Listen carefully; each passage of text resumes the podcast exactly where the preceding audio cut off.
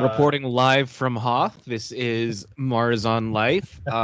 There's a bit of a blizzard outside, but this is where Andrew has decided to set up shop. So unfortunately, we're on the lookout for Wampa attacks. And if the microphones get fuzzy, we are going to have to huddle inside of a tauntaun for warmth. But that's just what happens on Mars on Life. Are you guys comfortable with huddling inside of a tauntaun? I'm not so sure, simply because I think there's some Quebecois separatists coming our way, so we better get into that tauntaun quickly. Are they? In, oh my! That doesn't look good. Anyway, I can't keep up with the bit. I'm sorry. It's, like, oh God. It's not as French as you guys think. I swear.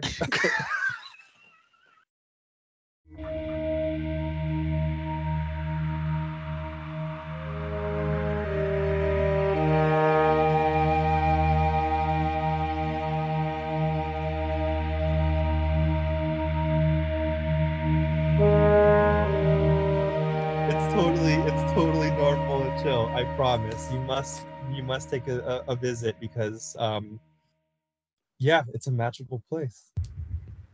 By the way, listeners, welcome, episode 126. Drew, how's it been in Canada? We teased about it last week, but what's the deal with Canada? Yeah, for a couple of days that I spent, I learned a lot. So. Yeah, listeners, if you've never been to Canada, it's like a nicer version of the US. I mean, really, I hate it when people say, oh, America's hat. Like, come on. We are the hat for Canada, or, you know, whatever would go underneath, because really Canada is like what the US should be. I don't mean to sound dramatic or, you know, expat in the making here, but Montreal was beautiful. It's like lots of French speakers, but everyone's bilingual because they're better than Americans, and it's got old world charm. It's like literally like a place in Europe. I've never been to Europe, so the streets are old and nice. People are friendly. The cuisine is pretty good. I mean, I know the joke's like, well, no, like everyone thinks it's poutine, but like, no, they got stuff.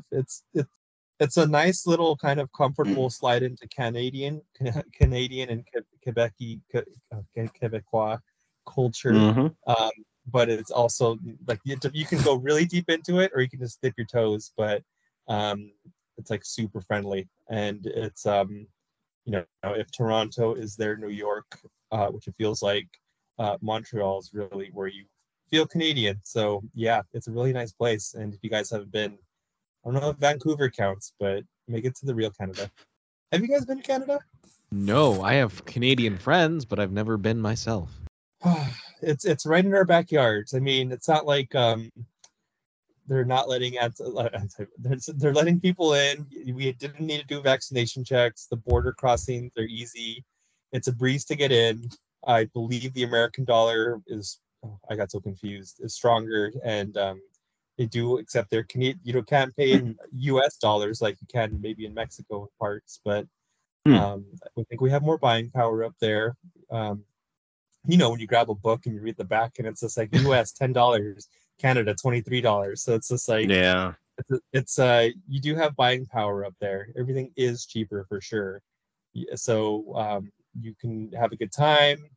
And then, yeah, it's just like if you really think it's going to be a culture shock, not really. I mean, there are some little things I noticed. Like it seemed like I don't know if they like live smaller. I don't know how to describe it, but we stayed like in several Airbnbs and two Airbnbs, and like I don't know how to describe like do they live simpler or smaller? I don't know. Americans just have so much excess, so I think there was just something about how simple living it was. So yeah, man, you guys got to go to Canada. It hasn't been on my travel itinerary. I know that my dad went to Toronto for work at times over the last, I don't know, 15, 20 years or so. But no, I mean, with the hope of being closer to Canada in the not too distant future, it's definitely somewhere I'd be very interested in checking out, especially with my recent reading, which I'll get to later in the episode. But, you know, nothing sounds more enticing than driving through the Great Concavity to reach Canada. It's another little reference. Yeah. Yeah. I don't know if you guys have ever driven to like Seattle/Vancouver, for instance. I know it's not really accessible from LA. Mm-mm. My sister did just get back from Seattle, but I have yet to go up there. And because I have family up there, I'm not so sure if I will go up there very soon. I've never been to Canada. Like I would be down to take a trip when it's not freezing. But I'm interested in like getting some ketchup chips, because I know that's one of those things you can only get up there, and like poutine and stuff. I laugh because there's a bag of ketchup chips that we refuse to finish in our pantry, and it's just gonna go bad. It's like half open. I don't know if some people would travel for those ketchup chips. Oh God! Like if you're the kind of person that puts ketchup on hot dogs and stuff like that, you're wrong. And like, if you like the chip flavored ketchup, fighting words. I don't know, man. I don't get it. Like, they didn't dip fries in mayonnaise. I don't know what part of Canada does that, or France, but yeah, the ketchup chips were in the stores, and it was just the grossest thing. It's like, if you hate ketchup, imagine it on a potato chip. I don't know. Like, I can't think of anything like any other way to sum it up than it was just like vomit inducing. That's really strong, but I guess they're worth the bite. Oh, hang on. How do you stand when it comes to barbecue chips then? You know, this is what Rachel is telling me. Barbecue chips. I know barbecue is made with ketchup, but barbecue, I don't know what the difference is. If it's the molasses, which, you know, I can't describe flavors, but yeah, mm-hmm. I love barbecue chips. It's just ketchup is just too sweet, and I love tomatoes, and I hate mayonnaise. So I don't know, man. Those ketchup chips didn't hit. I should have brought more bags to send to you guys. Maybe you could get some soon. But yeah, it's just so funny that you mentioned ketchup chips, because I didn't know that they existed up there until I went. Oh, like I said, I've had friends who are Canadian, so I know of the ketchup chips. I've had them before. From what I remember, I liked them, but I mean, they're fine. Yeah, I'm being dramatic for sure, but at the same time, like, you gotta love ketchup. I don't know if you're a ketchup on a hot dog guy. I mean, I know you said something. I forgot who said that was fighting words a second ago, but oh, that was them's okay. Fighting words. I couldn't tell you. Yeah, no. I mean, I'm not a ketchup guy by any means, but yeah, again, in Canada, they don't really put the ketchups on the table, that kind of stuff. You know, it's like the little things like that. They do put ice in your water. I know the internet's really big on like, haha, Europe doesn't use ice right now, but like Canada does have ice in their water, and the service is great. So there's still some aspect of civilization left. Yeah, and it's really funny too, because like the weather was beautiful. I can't imagine what a winter would be like there. Actually, but yeah, like it was summer, and it was like in the 70s and low 80s, and this was in late July, early August. So like, you can imagine if that's like the peak of if that's the peak of the summer up there, how cold it could get in the winter. So because Boston already gets pretty freezing, and that's already 5 hours north. So oh God. Now, were there any other sites or anything else that you got to see? Well, actually, remind me again, you went up there because your mom wanted to check out Canada, correct? Yeah, my mom was going to fly to Boston, and somehow it was cheaper to have a one-way into Montreal because American flights are a disaster this summer. So we went to go drive up there. It's a 5-hour drive from Boston, picked her up. And yeah, we mostly just saw like the old town. There's a ton of to do, but it's a very walkable city. And there's not really so many, like, I guess, monuments or anything, for instance. It's just kind of like old town. I'm trying to think of a good comparison now, like in LA. Like, imagine if Olvera Street in downtown, maybe. Like, yeah, oh, I was just like, there. Yeah, like the Canadian version of that. Obviously not Mexican, but like the old European type streets. There's a lot of that. So really, it's not so much like art and things like that. There's like a street with murals, but it's just like like a really old town. It's probably the closest you'll get to like a European city, I guess, in the East Coast is what people say. So it's really more for the vibes, more so than like a Toronto where you have the tower and things like that. But Montreal has a mountain in the middle of the city, Mount Royal.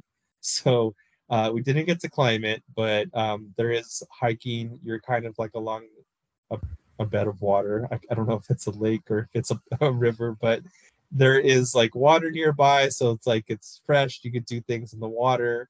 And it's a nice little sizable city. I mean, they have a hockey team.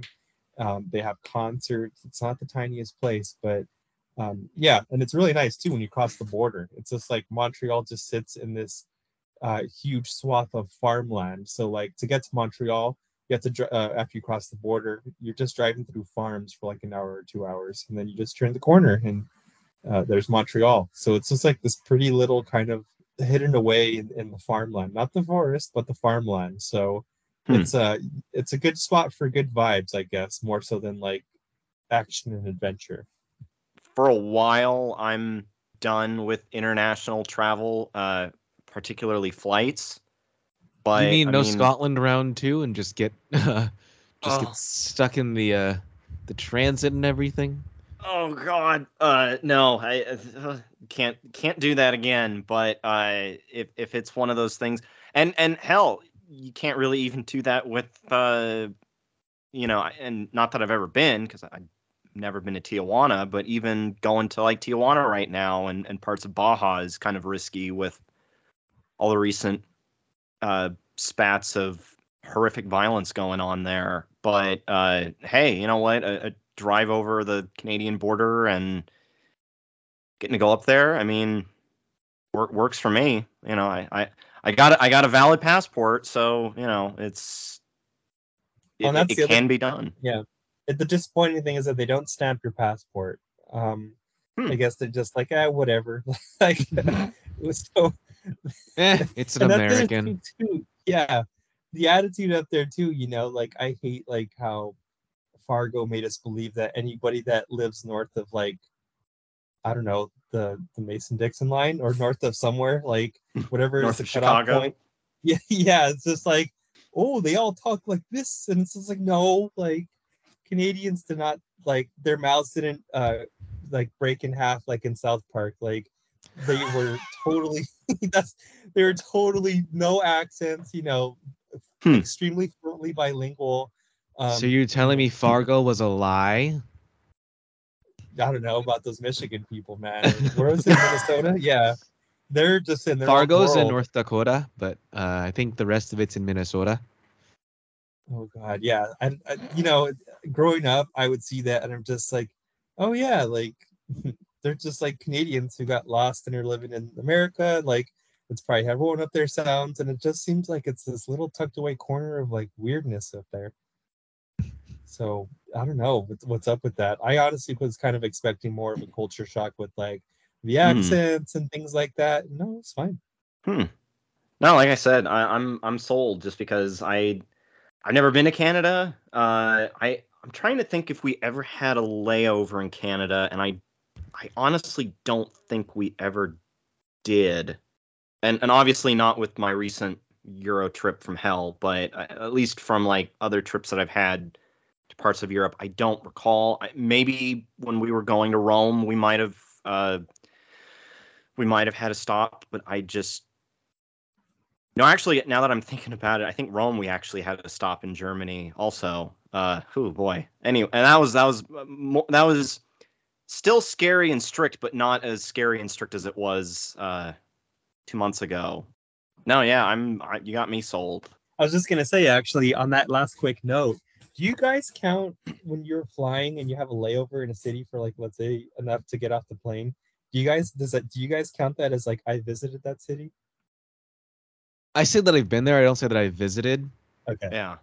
You've been to the city, but you haven't like visited it. You know, there's a difference because like you're stuck in the airport waiting for the next flight, but you've been geographically and physically there.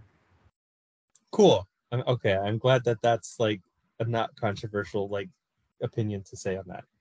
I remember at one point in time considering that, considering, oh, well, I technically visited because, hey, I'm on the ground, and I'm on the ground in a place that's neither where I'm coming from and nor is it my destination. But, and really the only time ever, and I'm trying to remember correctly if this was part of this exact trip, but I think it was, I don't remember if it was on one of my trips to Brazil or if it was on my trip to Chile. I want to say it was Brazil. I had a stop in Texas, and it was about as Texas as you could get going through the airport. You know, there's cowboy boots and hats everywhere, including in the gift shops. Fox News is on every television. I kid you not. Like, it, as much as what I have just said sounds like a stereotype, it seriously was. And I'm blanking. I want to say it was the Dallas airport. Again, we're talking years ago, and, you know, pre-COVID, before the dark times. And so, but for real, it was very much, what, you know, a stereotyped kind of view of what Texas is, all encapsulated within like an hour and a half stop at an airport.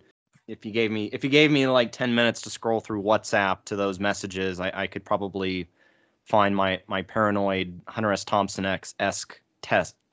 Jesus. Hunter S. Thompson-esque texts. There we go. Of my paranoia, where I'm like, you know, I'm at an airport and Fox News is on. Where am I? You know. Yeah. Before we move on, actually, I'm gonna see, because listeners are probably wondering, where's Sebastian? I'm gonna actually see if I can try and get him on speaker and get his opinion on the ketchup chips. He's in Colorado right now, but I'm gonna see. Sadly, you guys won't be able to hear him, but listeners will. I wish I were a listener. I'm sorry. It's damn connections and podcasting, and also calling remote. It's. Let's see. Okay, still ringing. Your call has been forwarded. Okay, well. Wait, let's hear his voicemail. He doesn't have a voicemail. I know, because I've called him before. Oh no, I mean, honestly, it sounds great that you got to have some time, you know, not only of course to see your mom, but also just time to get out of Boston, time to be away from work. Did she also spend a week or so in New England with you, or was her old portion of the trip just in Canada? Oh yeah, no, my mom was here for 10 days, and we have a small apartment, so it was a lot, but yeah, she basically hung out in Boston for a long time. God, I sound like I didn't want her here. She was here for like a week in Boston, and we explored some other New England things, Rhode Island, Connecticut. If you ever seen Mystic Pizza, Mystic, Connecticut, a cute little town. And I always thought that movie was going to be something different. I'm like, what? I need to hear it now. This has nothing to do with Mystic Pizzas. It's just. Oh, yeah. It's just the coming of age movie. Yeah. I wanted some mystical pizza. I got not that. Yeah, well, yeah, there's more pizza than you'd expect, but you're right, I didn't also, yeah, more pizza but less mysticism. That's not even magical realism pizza, so yeah. It's like false advertising, little... God damn it. Yeah. I should so contact the whatever board regulates advertisements. Do not get mystical pizza. The pizza is actually really good. It's some of the best pizza I've ever had. But would you call it mystical? Ooh, I mean, I'm biased, but yeah, I think I might. Okay, then. Maybe it's redeemed itself. Yeah, you go to the restaurant, and it's one of those places that if you guys have ever been, what am I saying? You guys are still in SoCal. Like, if you guys have ever been to like a themed restaurant or a place where they filmed one movie once, I guess the movie is called Mystic Pizza, but you know, the movie is playing 24/7. The walls are filled with photos of the cast members and quote unquote candid shots on set and things like that. Or like, you know, the people from the movie. Like, I mean, the movie King of California was filmed in our Costco, Ryan. I've never heard of that. It's like some dude thinks there's gold buried underneath the Canyon Country Costco or something. Isn't that a Michael Douglas movie? It stars Michael Douglas as a mentally ill man who thinks there he may have discovered buried treasure, and Evan Rachel Wood is his weary daughter. Interesting. Mm-hmm. Yep. Oh, and it is actually the SCV in the movie too. It's not like they just filmed it there. Oh yeah, the movie takes place there too. Where we are, you know, Santa Clarita Diet comes up a lot online. I hate that show. I avoided it. So bad. I just sucks. I just never cared for it. Sorry to say, I'm not a Drew Barrymore fan. I like Timothy Oliphant, but the subject matter at this point in my life, I think the entertainment that I indulge in, it can still be fantastical, but I think stuff that's like vampires and zombies and cannibals, minus like Silence of the Lambs, it just didn't. And especially being set here, none of it really interested me. Also, it's not here because we don't have indoor schools here, and they have an indoor school. There's no school called Santa Clarita High School. Literally, the entire show is just jokes about Six Flags and jokes about cops living out here and jokes about Timothy Oliphant and his jaw being sore, but she's always horny, and them blending people into smoothies. That's literally the entire show. It's really poorly written, which I'm honestly surprised that like so many people liked the show when it was honestly very bad. Like I reviewed it for the Daily Bruin because like, hey, I live in Santa Clarita, might as well like review the show. It was a waste of my time. It was really bad. Like if you like the show, I honestly question your taste in entertainment. I really do. I think because I'm enough of a glutton for punishment, I might try the first episode for a taste, no pun intended. But I guarantee you I probably won't get past the first episode just because it's, like I just said, the content matter just doesn't interest me at all. Like I'm at this point in my life, I'm very picky with shows, and especially after the disaster that was Obi-Wan, I am more picky than ever. I don't even want to see the Game of Thrones prequel. I'm watching it tomorrow. I'll let you know how it is. Oh boy. I'm watch actually excited too. I don't know, man. I don't know, guys. Well, and on top of that, tying it back in also with another famous place that was used in a film, I have to go back to the Fu Chow restaurant in Chinatown, which on the outside of the building says a bestseller movie by Jackie Chan, Rush Hour, was shot here. Oh my God. Yeah. Which, you know, I still can't get over that's on the side of a building anywhere. But and you know, on top of Santa Clarita Diet, Matt, I was telling you about it recently. There was the film The Chum Scrubber that was filmed out here way back, I think a year or so after my family moved out here. And oddly enough, I think it's the kind of movie that would probably have a bigger audience now than it did then, because it's basically just like a teen drama that involves, the movie's not trying to make light of these things, but it's about like drug use and suicide and living in suburbia and, you know, parents pressuring you into things you don't want to be in because you're a kid. Sounds a lot like stuff I've read about in Infinite Jest, but like it's the cast for it is kind of phenomenal because you've got Glenn Close, Rita Wilson, Tom Hanks's wife. Oh God, who else is in it? I think William Fichtner is in it. Ray Fiennes, so that means Voldemort has been on my street. Jason Isaacs, who is also Lucius Malfoy. Jamie Bell, Camilla Bell, and Justin Chatwin, who I'm pretty sure I met on one of the days they were filming, and he had a bunch of fake glass in his face because he crashes into a local sheriff's deputy's car. Yeah, and what's weird is I sent the trailer to Matt recently. And what's really scary about that trailer is that, you know, they filmed it at one of the local junior high schools, which is identical to the junior high school I went to in terms of layout of the campus, but there's like this establishing shot of a suburban neighborhood that's the bottom of my street in the trailer, and you can just for a second see my house and my dad's old Toyota 4Runner way back when we still had it. And maybe there's people who live here in the shot as well. So it's one of those things where you watch that and you're just like, it's such a bizarre snapshot in time of, you know, my street 20 years ago, almost to this moment we're recording 20 years ago, which now that I'm thinking about it, this month marks 20 years that I've lived out here. Good God. Oh God, that just hit me. Wow. Oh, I'm old. But anyway, enough about me. They filmed Marmaduke on my street, or not my street, well, in my neighborhood. Oh my goodness. Did you see Marmaduke? Well, he wasn't a real dog, but are you asking if I've seen the movie? Or like, or if you saw any stand-in humongous dog on set? No, I did not. I did not.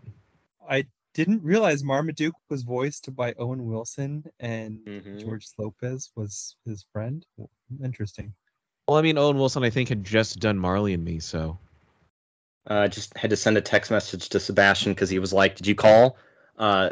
So hopefully he gets my messages back. Hopefully the reception's not too bad where he is. But anywho, I sent a couple of articles to you guys the other day about a recent study that was published regarding the potential for, you know, growing up in Southern California, we were all used to the whole, oh, the big one, you know, the big one's coming. And, well, what's the big one? Well, an earthquake that dwarfs the Northridge earthquake, and something that would completely destabilize the West Coast.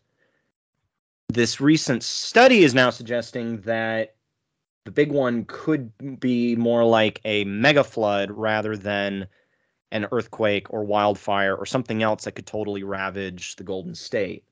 Just to read a little bit from a CBS article that is before my very eyes transforming into an ad. What on earth is going on here? Here we go. According to new research published on Friday, which this was August 15th, a disastrous mega flood could bring so much water to some areas of the state that it could completely drown entire stop signs on a neighborhood street. Scientists say it's part of an investigation into a plausible worst-case scenario.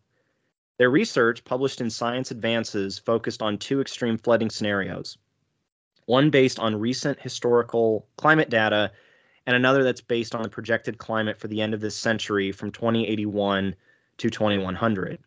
Using climate models and high-resolution weather models, scientists found that California should brace for possible impact in the coming decades.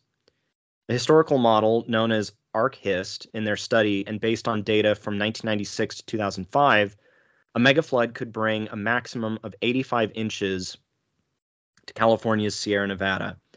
Under this scenario, the state would also see higher precipitation intensities, with coastal areas having 8 out of 30 days and mountain areas having 14 out of 30 days be, quote, heavy precipitation.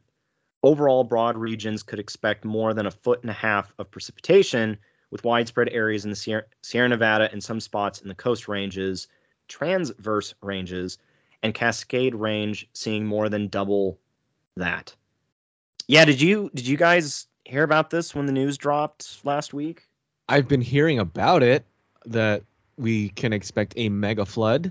I actually was talking to someone about it last night, and we're like wondering, it's like, like what parts of LA or Southern California are going to be safe? Like what parts should we go to? Should we invest in jet skis? I don't know.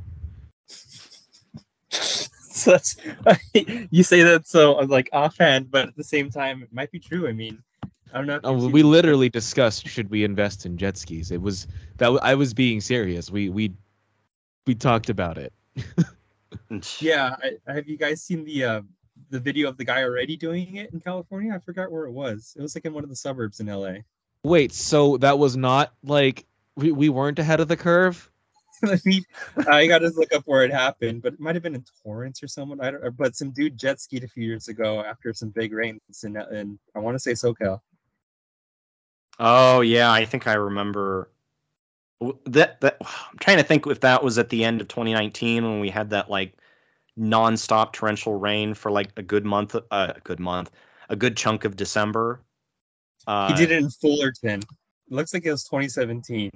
I'm gonna try to find his name, but yeah, I remember seeing that. And but of course, you know, the clip I look up now has like fun, cute music, but it's just like no. So yeah, he did it in 2017 in Fullerton. Part of what really grabbed my attention with this story, we all grew up with the whole idea that quote unquote the big one was going to be, you know, a big monstrously devastating earthquake. Yeah. And you know, it's something that it's hard to really prepare for something like that, especially depending on the frequency of massive earthquakes in California, which, when was it? July. Matt, this was when we had the Signal 4th of July parade with our fellow staffer that we were working with at the time and previous guest, Emily Alvarenga. You mean the one where they made me wear the fursuit, and the one that Richard Budman tried to get me to do again this year? You nailed it to a T, exactly. Yeah, no, that was, I remember it vividly simply because I honestly, I don't know who exactly was still working that day. I know I wasn't, and I knew I was coming in, I think the day after that, but I just remember all the 4th of July shenanigans had stopped. We were at the Vaughn's parking lot where I think a bunch of people just figured that's the best place to park. That's where they told us to park, yeah. Yeah. Because that's where we were staging and setting up. That's right. Yeah. Because that was where I think the truck was. I think I remember Emily had her dog with her. Emily ran into Vaughn's to get something. I was outside watching her dog, and we were kind of walking around a little bit because the parking lot was kind of empty. So just kind of maneuvering around a bit. And then just all of a sudden the ground started moving. And I'm just standing there moving around like, what? Wait a minute, how is this happening now? You know, and again, speaking for myself, as somebody that despite living in California the majority of my life, I still don't really feel like I'm used to earthquakes, as weird as that sounds. You know, wasn't even, I was alive at the end of the year that the Northridge earthquake hit. So really the most that I've experienced has been those earthquakes. And then, like, every so often, another earthquake that goes off probably while I'm sleeping. So, because there have been plenty where it's been, like, a loud quake, and I'm like, I slept through it. But, yeah, I mean, the idea of a mega flood, it to me, and I know, Drew, you and I have talked about this previously, what alarmed me about it was just the fact that this was a plot point in the Ministry for the Future. Yeah. Obviously, you know, I've made it clear before that, you know, Kim Stanley Robinson, he's not one of those sci-fi authors that just, you know, makes stuff up. Like, you know, he wrote these three books centered in California that each of them were intended to be, and I haven't read them, and I don't have the titles of them available, unfortunately, but I think you can get them in like a compendium called Three Californias, but I think they were all published in the 1980s. They're all intended to be alternatives for what California's future could be. And because they were written in the 80s, the Cold War was still going on. One of the stories was kind of like, if either of you guys have seen the movie or heard of the Cormac McCarthy book, The Road. Yeah. Where it's like it's after some kind of catastrophe, whether it's a volcano or an asteroid hit. It's pretty vague as to what happened, but it's essentially an extinction level event that just turns planet Earth back into what it looked like right after the, you know, asteroid that killed the dinosaurs hit the planet. And there's like these small droves of humans walking through this irradiated landscape, and like that's one of the stories. Another one is basically what we have, which is, you know, living in a very hyper capitalist, you know, mass of suburbs and shanty towns where you know, basically the mall is going to be the primary place everybody's going to. It's where people of all classes are heading towards to try and live their lives in whatever ways that they can. Again, he's following science, and he's gone to places like CERN, and he's consulting with people. And so all of that is channeled into a lot of his more recent books talking about climate change. Namely, he had a book about floods in 100 years' time drowning New York City, essentially.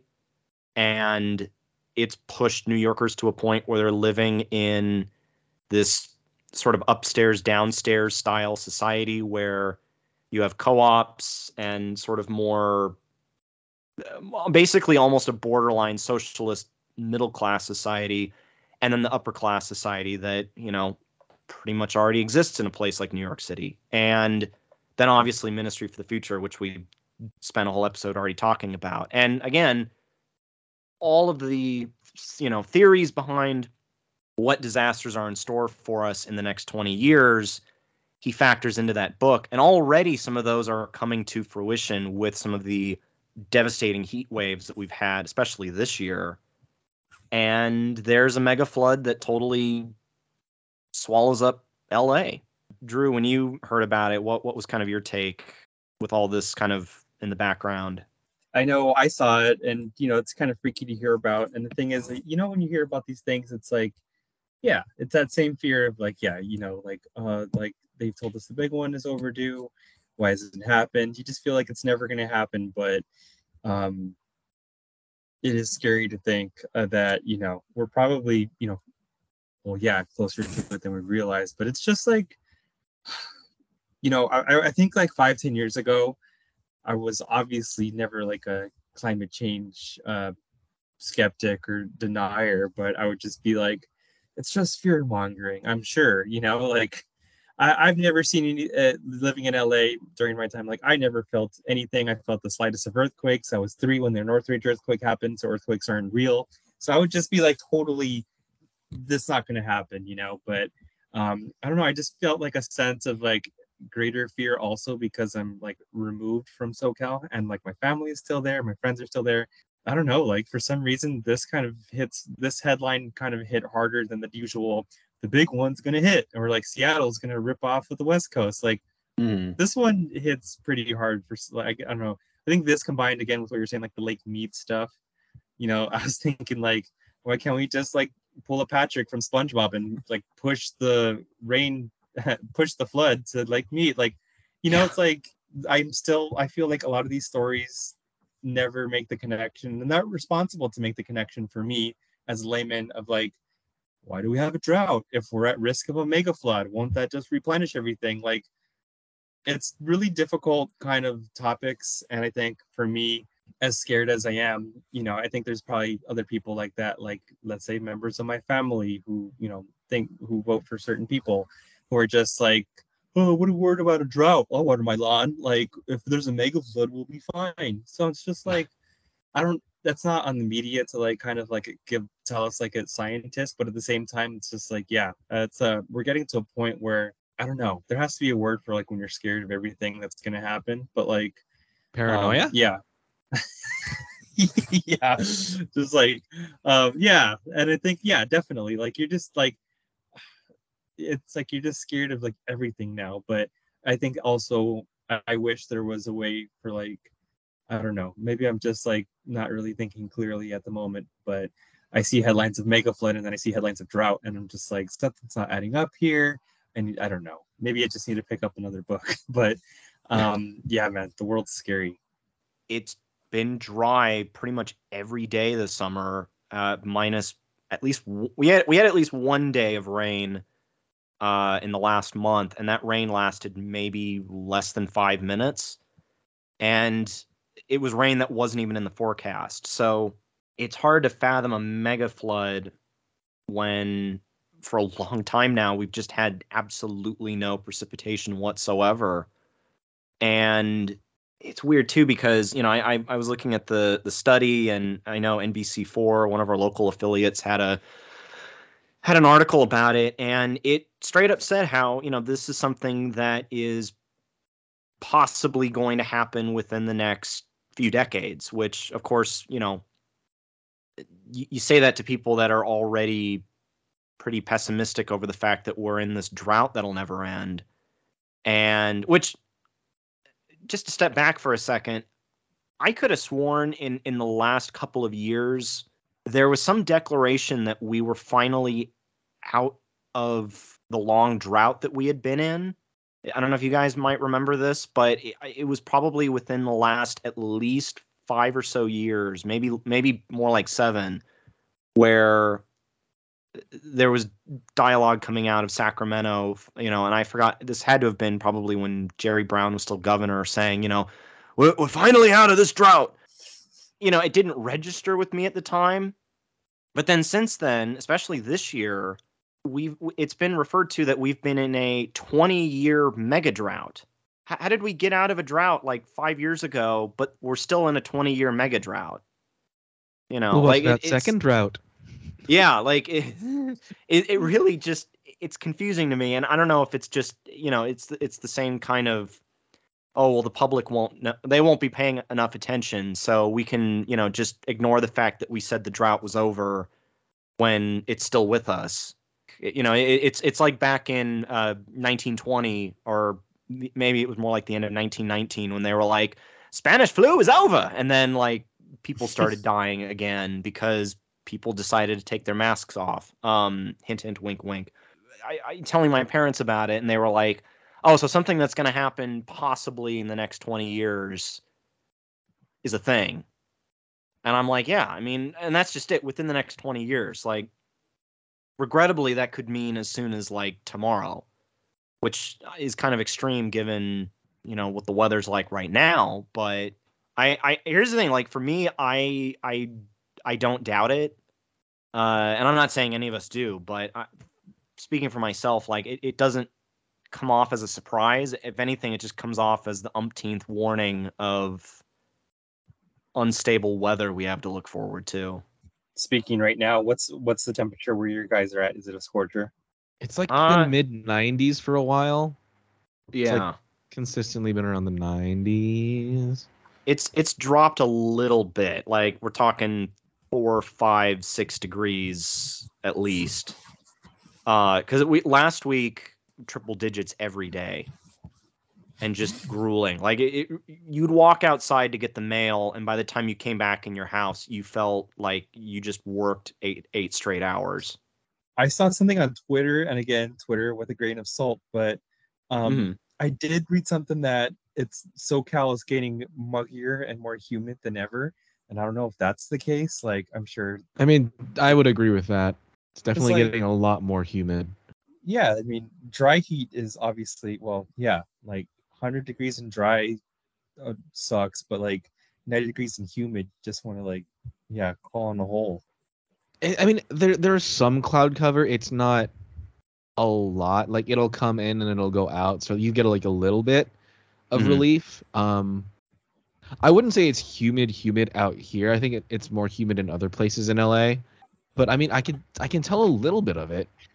And like, I don't know about you, Ryan, but I feel like, and I haven't been paying attention because fuck the police scanner, but like, I don't know about you, but I don't think there's been as many fires this year. Is it not even really fire season yet? I don't even remember. I'm trying to block that part of my memory out of my mind. Understandable.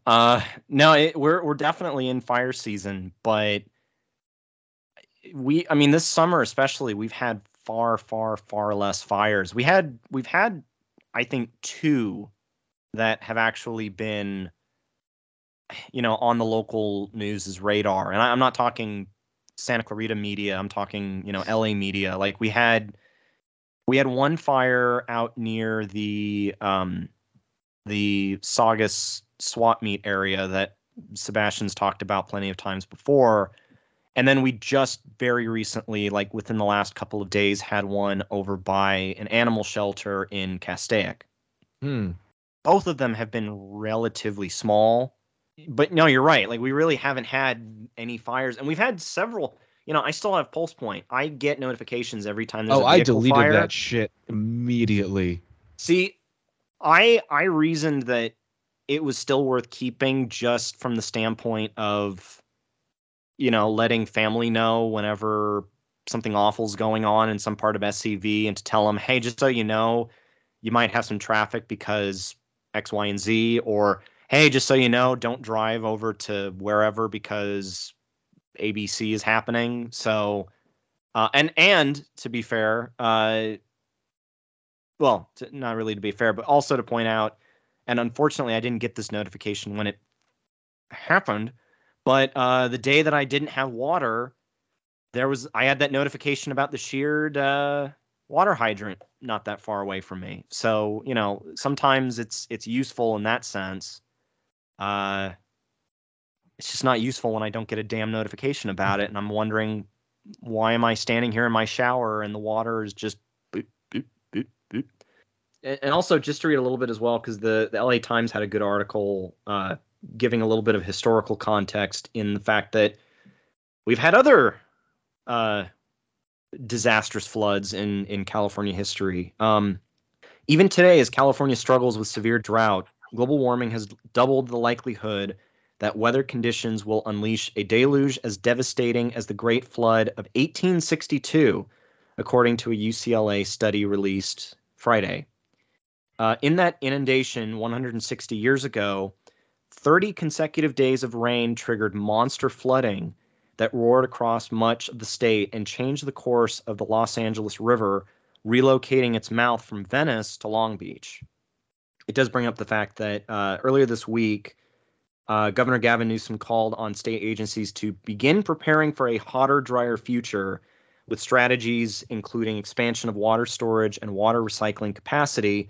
That's because, he said, new data indicate that California will lose 10% of its water supply by 2040, which I should point out, and I'm only remembering this because this was a story that I worked on at the Signal.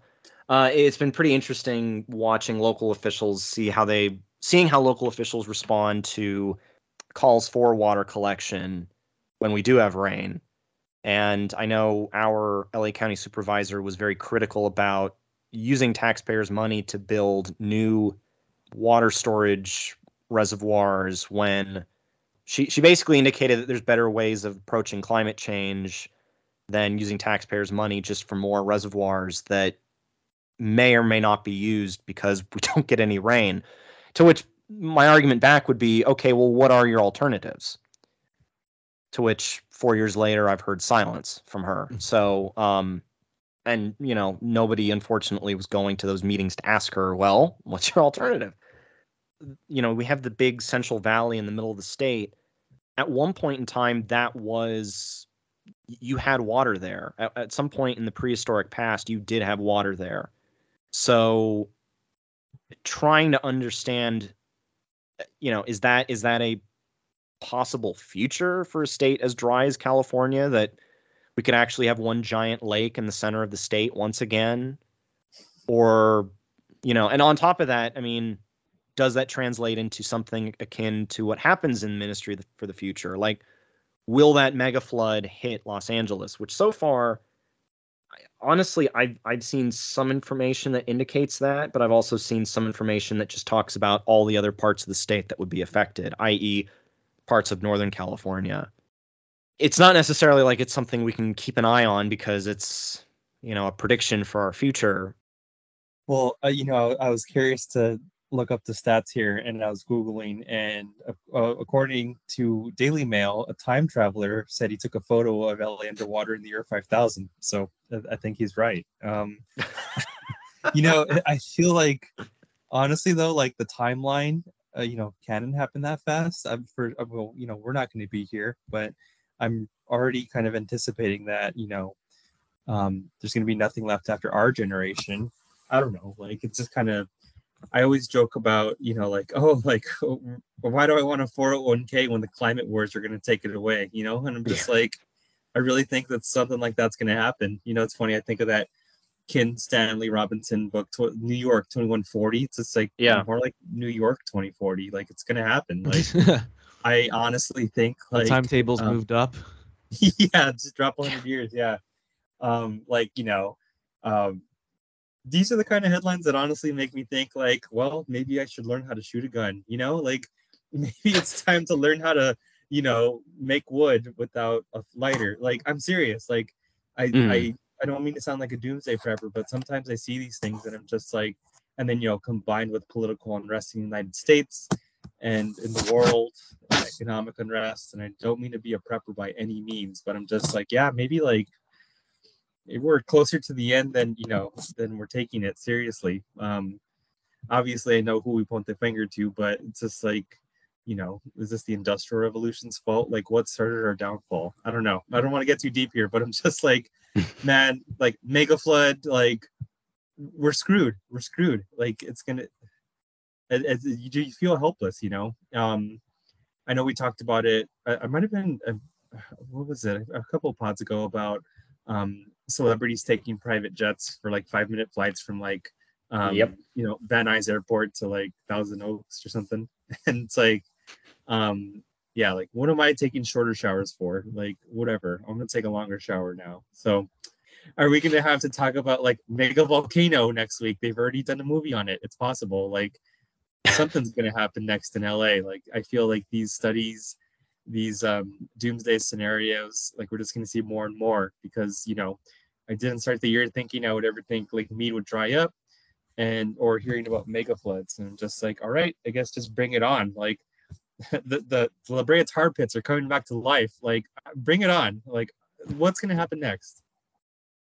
I'm trying to recall from Ecology of Fear, because I know at some point early in the book it's brought up how many times in fiction Los Angeles has been destroyed, and it's kind of a staggering number just because for an area, you know, again, and we've talked about this countless times now, that for an area that is so frequently touted for its beauty and, you know, quote unquote good weather, which, as I recall, Matt, when I saw your mom, that was what she was telling me, is that the weather here is so great. And I'm like, ma'am, I'm standing in a suit in 100 degree weather. There is nothing Ryan, good about it.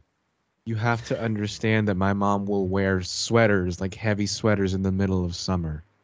Oh my God. She's one of them. And like when it's hot and like you don't feel like wearing it, she'll say, no, you take a sweater. I've seen a few people recently wearing jackets outside, and I'm just like, why? There's folks just walking around with like sweatshirts and hoodies, and it's like, dude, no. Good God. I'm like, you're mad on the street for that. Hang on. I'm like, right. There we go. Literary destruction of Los Angeles. Okay. There has to be a number. And you know, mind you, this book came out in 1998, and so the data collected is only from up until 1996. The number of times in fiction, and this incorporates books, movies, comic strips, I imagine paintings as well. I don't know. It's been a minute since I've read this. Within fiction, since 1996, 138 times.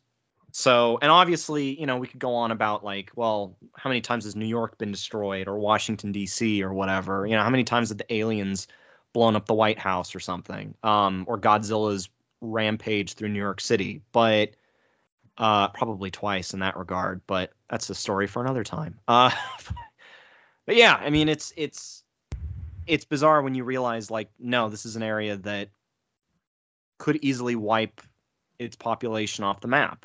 And for all of its beauty, we've as a species, we've done just about everything possible to further destabilize the area to the point where we're at such phenomenal risk in a way that we never could have imagined, even when there was the flood in 1862. So when you do think about those things, like you were saying, Drew, about like, and you've brought it up several times, that like, to me, it's an extraordinarily valid point. Like worrying about things like a 401k, or, you know, thinking about where you're going to live, knowing that in the next 10 years, a good majority of both coasts could be underwater.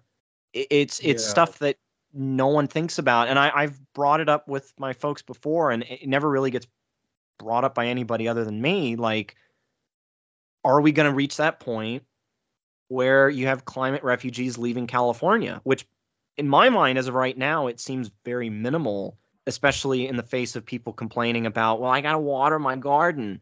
Oh, my front lawn, I got to water it. You know, and it's people in like the Wilshire area complaining. And it's like, well, I hate to break it to you, Sunshine, but it doesn't matter if, you know, the area is either flooded or raised by a fire. Your garden status isn't going to matter.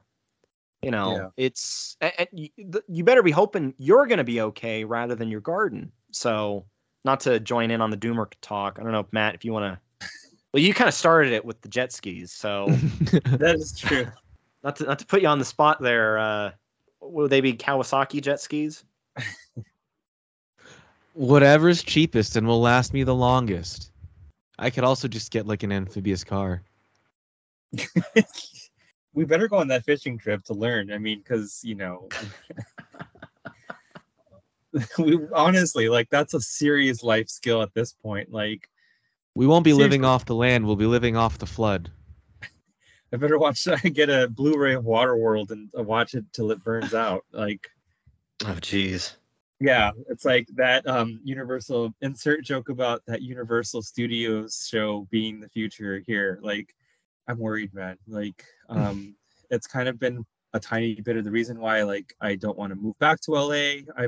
Like 5 years ago or a couple years ago, I'd always joke like, oh, well, sorry guys, but I was like, I'm just gonna wait till the big one and then rents will go down and I'll go back, you know. But like, I don't know anymore. You know, my mom. Mm-hmm. Just like, what is my mom going to do? What is my family going to do? So I'm just like, and speaking of those climate refugees and speaking of those funny accents, Minnesota, Michigan, those are always the places they say that are going to be fine because they have, you know, comparatively mild summers. Yeah, they get cold in the winter, but they're near the lakes and the Great Lakes aren't drying up as far as I can tell. So, or seen. So maybe in 5 years, it'll be Mars on Life, live from Minnesota or something. The political dynamics are going to be radically different when all of the big coastal cities, which I'm not trying to point fingers or stereotype in any way, but they're pretty liberal areas. What happens when all those places need to be evacuated and all those folks are going back into the heartland, you know, which is predominantly red? So like, that's going to be a huge factor going forward that it just seems like no one realizes will be a thing because there is no long-term project a la a Ministry for the Future looking into how do we prevent these catastrophes from happening, or at the very least, how do we alleviate these catastrophes when they do hit? Speaking of the heartland, you've got, and I'm just, this is just a little brief addition. It's not a whole new segment, but the heat belt that was theorized recently, the extreme heat belt that would basically enrapture parts of, or excuse me, encapture parts of the South, Midwest, East Coast, and parts of the Southwest, where by 2053, which I should point out is roughly around the time that the mega flood is expected.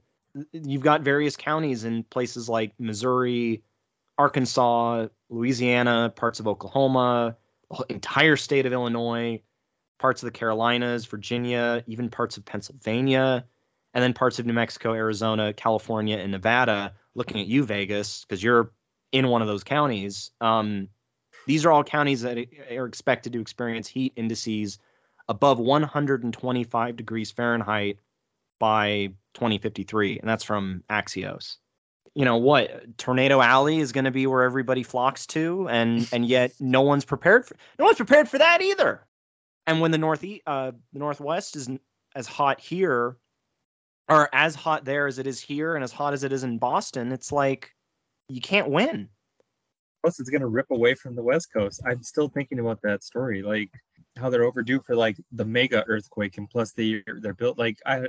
God, I don't mean to turn the whole pod into a doomer bit, but like, yeah, this mega flood really, you know, shook things up. I mean, Yeah, sorry for the fear mongering, but you're right. You're damned if you do, damned if you don't. Like, I guess Florida has marshland. Oh no, Florida will be underwater. Sorry, I guess, you know, Georgia, you know, other parts like that. I guess what is it?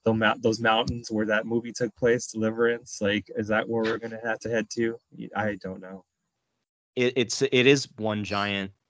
Damned if you do, damned if you don't. But okay, finally, I forgot which episode it was, but I think it was right before Andrew, before you made your trip to Canada.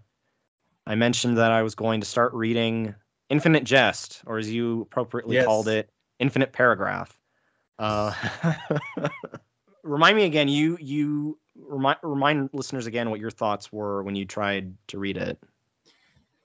Yeah, and I don't have, my thoughts don't go that far, because basically, I've always heard about the book.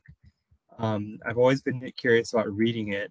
And it's thick, out here they have those little like free public libraries that they have like in public spaces.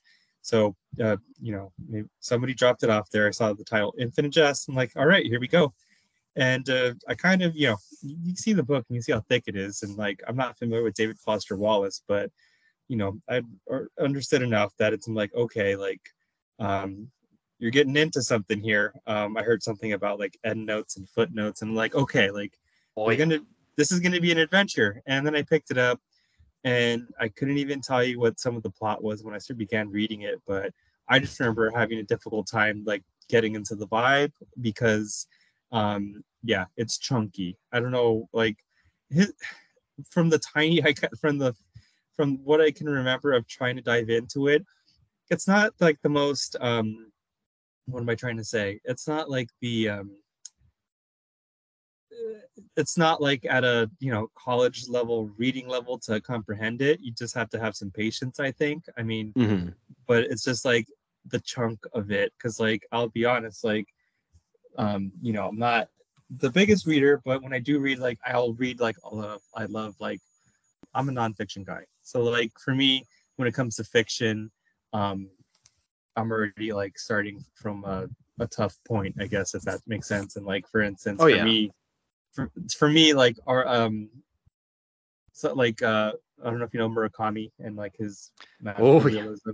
Yeah, so like for me, like that's as far as I get into it. And it's like I know Infinite Jest isn't exactly like the same genre, but not really, but for me, fiction is already kind of a hard dive into, but Infinite Jest was just a lot from the beginning. Like there's no easing into it, but that was my impression. I think I got frustrated because I couldn't get into it, and then you tell yourself, like, how long am I going to struggle to get into the flow of reading this, or the interest, really? But I put it back in the free public library not long after.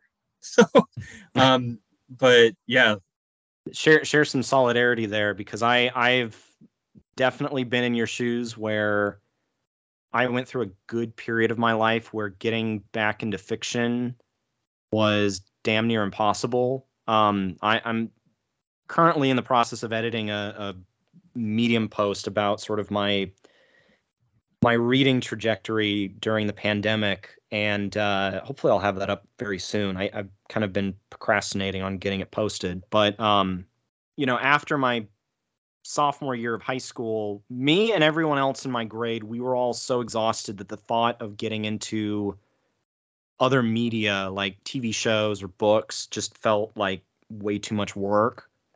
And it wasn't until the end of my junior year of high school that I started to get really back into reading. Funny enough, I think it was actually a fiction book that kind of started it. It was The Girl with the Dragon Tattoo, of all things. And since then, especially getting into science, philosophy, politics, more history, trying to find a way back into fiction has been a little bit wonky. I'm now at a point where I'm almost more addicted to fiction, but I'm still really picky. Like I tried reading this, what's considered this great sci-fi book called The Dispossessed by Ursula K. Le Guin, and I mean, oh, she did Howl's Moving Castle. Yeah, and she also did The Left Hand of Darkness, which is supposed to be another phenomenal work by her. I thought it was so college student level that I was like, I can't do this. This is like what the way I've heard it described is that it's basically the left-wing version of an Ayn Rand novel. The only difference is that Ursula K. Le Guin can write. But yeah, and even like right now, like books that I have to look forward to, it's actually surprisingly mostly fiction, and also surprisingly mostly postmodern, which is a whole nother can of worms. So I was a lot like you, where I had all that going for me, and then finally I was kind of Infinite Jest was sort of brought back to my attention, and the weight of it, the hubbub over the book, which, Matt, to give you a little bit of an idea, part of what makes it so notorious, and Matt, Drew's already hit on most of these points, it's 1,100 pages. There are 300 some odd endnotes.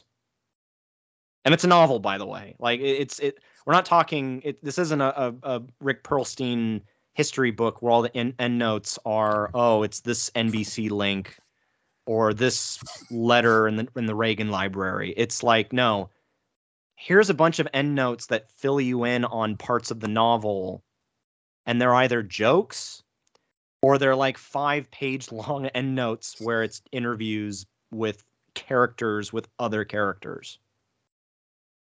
And the book also has a bit of a reputation as being and it's ironic because of what I'm about to say and the fact that I'm saying it, but here goes nothing.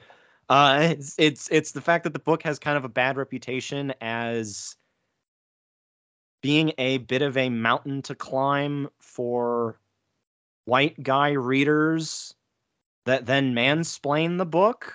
And also the fact that David Foster Wallace, the author, who I should know, I'm not planning on getting into his whole oeuvre of books and journalism, but he's kind of got a bit of a scary history when it comes to like stalking, and, he committed suicide in 2008. He, I'll put it this way. There's a lot that factors into his personal life that kind of seeps into the book. And there's a lot of it that's tragic. There's also a lot of it that's very comedic.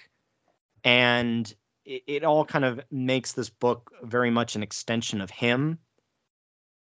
At the same time, though, it's a feat to read simply because there's a little blurb on the front cover that's from Stephen King that says, "To my mind, there have been two great American novels in the past 50 years. Catch-22 is one. This is the other." Which, is a tall feat because I bloody love Catch-22. But to kind of give you a quick rundown of the plot. Is there a plot? There really isn't, actually. It's set in multiple different locations, one of which is a tennis academy, where you've got a bunch of kids playing tennis, and you have like a dysfunctional family running the academy and enrolled in the academy. The tennis academy is set in Boston. Mm-hmm. Another plot point, down the hill from the tennis academy is a halfway house with a bunch of drug addicts. Then you have multiple characters from the halfway house and sort of their backstories that get talked about throughout the book. And then you have these two assassins somehow related to the overall story. It's really hard for me to even kind of contextualize how each of these little plot points connect with each other than to say that the deceased, and this isn't really a spoiler because it honestly, this is an incredibly hard book to spoil. And I should note, I only have like 300 some odd pages left. It's what happens when you got free time and you're as of yet still unemployed. You can spend a little extra time reading Infinite Jest. Spies looking for a piece of entertainment called The Entertainment, created by the deceased father of the family that runs the tennis academy. And the entertainment is said to be such a long piece of entertainment that everyone who gets a hold of the entertainment, or at the very least watches it and engrosses themselves in it, that they eventually like die from dehydration and exhaustion. And the irony is that the entertainment is known as the Infinite Jest. which of course is the name of the book, which insinuates that what you're reading is the entertainment. And if you just keep going the way you are, the book will kill you, which it could be a weapon. It's a brick. Ryan sent me a photo. It's a fat, fat book. And what's funny about it, too, is it's technically kind of a dystopian novel. It's set in, I guess you could say, the present time, like our era. Book came out in 1996, and so far Wallace, I'll put it this way, he's a phenomenal writer, and that's clear in the book. Like the writing is something, and I think, I don't know, Drew, if this was a problem for you, it's certainly been something I've tried to climb over.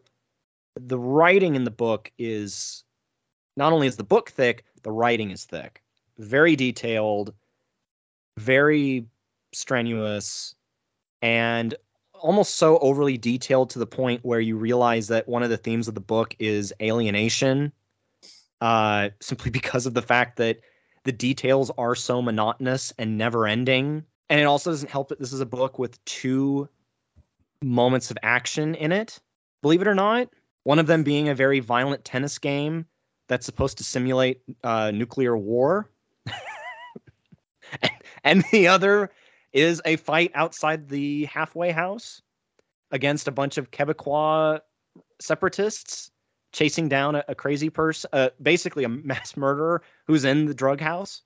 But yeah, it's supposed to be set in a future where the US, Canada, and Mexico have all become one alliance, but there was some type of nuclear toxic waste catastrophe in New England that has since become known as the Great Concavity.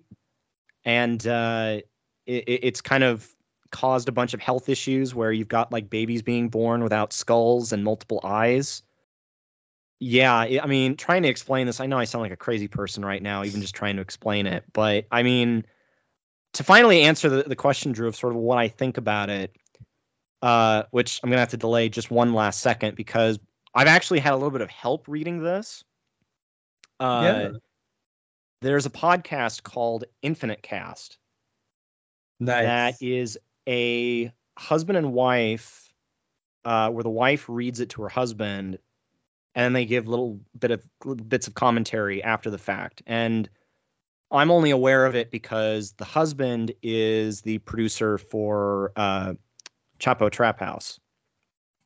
And they've had one of the Chapo hosts on the show to talk about the violent tennis game known as Eschaton, but which is like Quidditch on another level, I guess.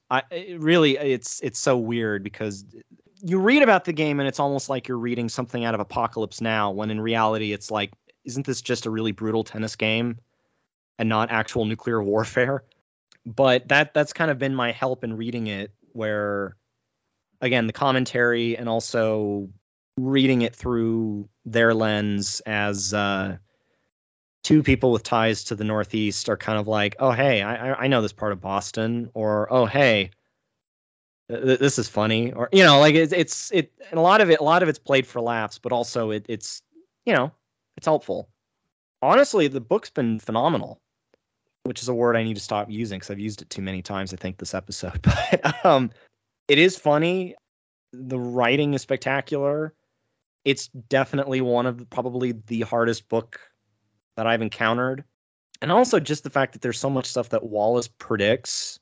Like he basically predicts Netflix in this book and streaming. It's kind of crazy. It's so weird. And the characters definitely sink in. I think I'm glad I read it now just because I have time to do so. And if I tried reading it, like I'll put it to you this way, guys. If like I would recommend it to you both, but it's longer than a vacation read. Let me tell you. I mean, with 1,100 pages, yeah, well, a lot.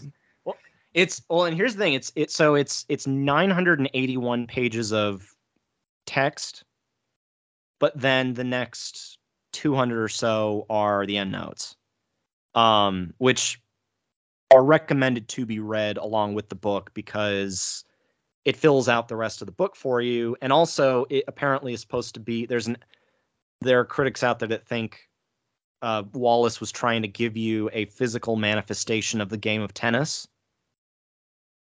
because you're flipping back and forth pages like it's a ball. Wow. There's no way I could be succinct, but no, honestly, I'm enjoying it, and it's going to be a shame because I think the hosts of Infinite Cast, Chris Wade and Molly O'Brien, shout out to them. I think they're still around like the mid 700s. So they started this podcast September 2020, and it's almost been 2 years. I'll definitely be tuning in to listen to their later episodes, but there's going to be a stretch where it's just going to be me reading it, which I've done that here and there already. Is it a struggle? Yes. Is it worth it? You know what? I'm certainly not going to become the stereotypical Infinite Jest reader, because I know I don't understand all of it. But yeah, it's been worth it. No, it's funny. I just saw too that there's somebody made a photo blog, Flickr, of all the locations mentioned in the book across Boston. And I have to say, I need to pick up that book. Several of the things that he talks about in the book are down my street. I need to go. Really? Okay. Yeah. So it looks like he talked. I don't know if he mentions in the book Central Square in Cambridge, but I see lots of photos from over there, basically the Harvard area. Mayflower Poultry, live fresh killed chicken, which is down the street from me. So I'm just like, wow. It's just, yeah, it's stomaching a book that long. The longest book I ever read was, I guess Les Mis and War and Peace, but that was that took a whole high school semester of English class. So it's been a while. Holy cow. According to Molly from here, it's supposed to get, and I quote, more metaphysical and freaky. Yeah, so far it's been a very strange delight, which I never thought I'd say about anything I'd read. But Matt, what's the longest thing you've read? If you can recall. Insert refrain from making a dirty joke here. Oh God. The longest thing I've ever read.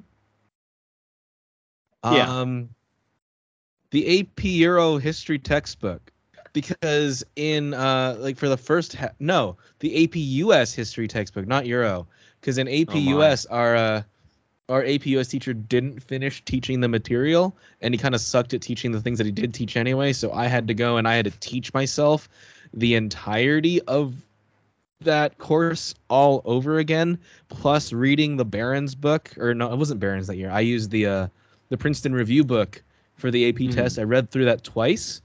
Yeah, the longest thing I've ever read is that textbook. I read it from beginning to end, because otherwise I wouldn't have passed the goddamn test. How many pages was it? Do you recall?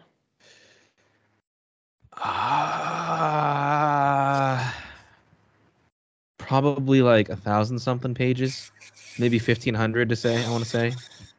Okay. Just to be safe. Insane. I wanted to get that 5, okay? And I did. All right, then it was worth it. It was painful, but it was worth it. It's insane. I just had to check Reaganland, because I was like, oh, is this longer? It's actually, it's technically shorter. Yeah, it's shorter, yeah. I don't know. I guess including the end notes, it would be the longest that I've read Infinite Jest, because I think I've only read maybe 3,000 page books, including this, Lonesome Dove being another one. I mean, I probably won't have much else to say when I finish it. I'll probably just say, hey, I finished it. But down the road, probably my plan now, because right about now everything in my life is very up in the air. So I'm hoping I can get through the rest of it by the first weekend of September.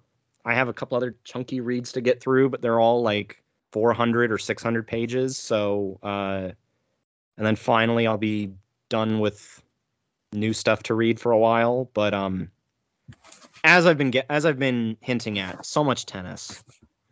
There's so much tennis. I this is the most I ever will plan to read about tennis. And the family too is a good laugh. So I've enjoyed reading about the Incandenzas. Anyway, gents, the movie comes out. Yeah. Oh God. Well, and that's what Chris and Molly have brought up is like fan casting and who would direct this. I think they suggested what's his name? He did French Dispatch, Darjeeling Limited. Wes Anderson. Yeah, yeah. That's kind of fitting. I mean, not knowing the whole book. I mean, who else could tackle it? I mean, who's the other Anderson? I feel like the other Anderson can tackle it too. Oh, is it Paul Thomas Anderson? Yeah, no relation, right? As far as I know, no relation. Yeah. Which there's a character in this book named John Wayne, and his middle initials are NR. John, no relation, Wayne. God. And there's also a character named Lateral Alice Moore, who, as you can imagine, walks funny. Like shifts from side to side when she walks. But and maybe it's because of her. I'm thinking of the log lady from Twin Peaks. And so, given the fact that David Foster Wallace was a big David Lynch fan, there's a part of me that could see David Lynch making something out of this.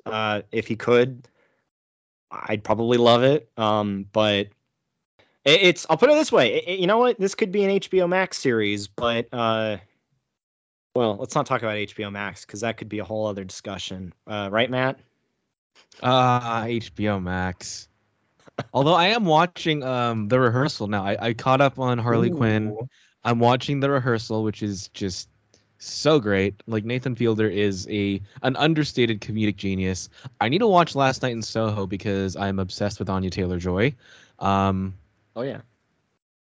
And then they canceled, I think, pretty much all of the DC slate so far except for Peacemaker. I mean, Joker 2 is still happening. Ugh. And I that's think one and, thing and, I don't need. And as far as I know, the Batman 2 will still happen despite the fact that it still has yet to be greenlit. Because they're still working on the script. There's no way that it's not going to happen. Like, that movie made so much money. You hear that, Pete? You hear that? One other thing I'll mention very quickly is that the years, because Infinite Jest talks about, consumerism and how such a huge part of our lives it's become. The years are now named after brand items. So this book takes place in the year of the year of the adult depend undergarment. Ah. And you've also got like other years, like the year of the Purdue Wonder Chicken, the year of the trial size Dove Bar. There's a really long one too that's like the You Shit You 2007 something or another. The year of the ketchup chip. Yeah.